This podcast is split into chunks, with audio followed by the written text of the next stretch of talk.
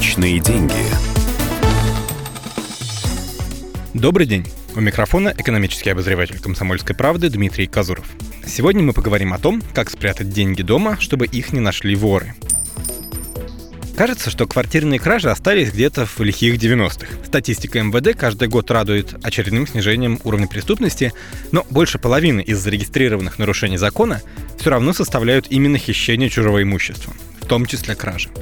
Как правило, занимаются взломом чужих квартир профессионалы. Все традиционные тайники они знают. Книги, морозилка сливной бачок проверяются в первую очередь. И под матрасом тоже смотрят. Разумеется, лучше не хранить крупные суммы дома. Лучше отнести купюры в банк. Там они и в безопасности будут, и процент какой-никакой вам принесут. Но бывают ситуации, когда приходится передержать значительную сумму у себя. Скажем, если вы готовитесь к крупной покупке.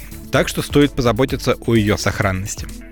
При выборе места для тайника главное правило – его неочевидность. Эксперты советуют такие варианты. Высверлить отверстие в верхней или нижней грани двери между комнатами. Если потом прикрыть его дощечкой, будет незаметно. В принципе, подойдут любые полости внутри стеллажей, шкафов, подоконников. Каждую грань каждого предмета обстановки осмотреть злоумышленникам будет сложно. Если принять за аксиому, что воры почти наверняка найдут ваш схрон, если у них будет достаточно времени, можно попытаться их перехитрить. Разделите деньги на две части. Большую спрячьте понадежнее, а меньшую в один из традиционных тайников. Скажем, в банку с гречкой, да хоть в шкаф под стопку полотенец. В первую очередь воры наткнутся на меньшую заначку и вполне вероятно решат, что это все, чем они могут тут поживиться. Следующий шаг, если уже взялись водить за нос домушников, установить в квартире небольшой сейф. Это не так уж дорого, скромная модель обойдется в пару тысяч рублей.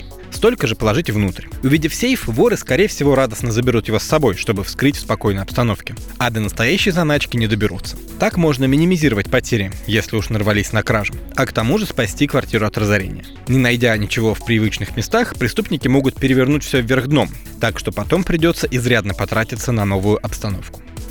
Еще лучше будет вовсе не привлечь к себе внимание домушников. Для этого нужно дать понять, что в квартире регулярно бывают люди. Вынимать квитанции и рекламные буклеты из почтового ящика и включать свет, так, чтобы это было видно с улицы. Пока вы в отпуске, с последним могут помочь розетки с таймером, которые сами зажгут лампочки на пару часов. Личные деньги.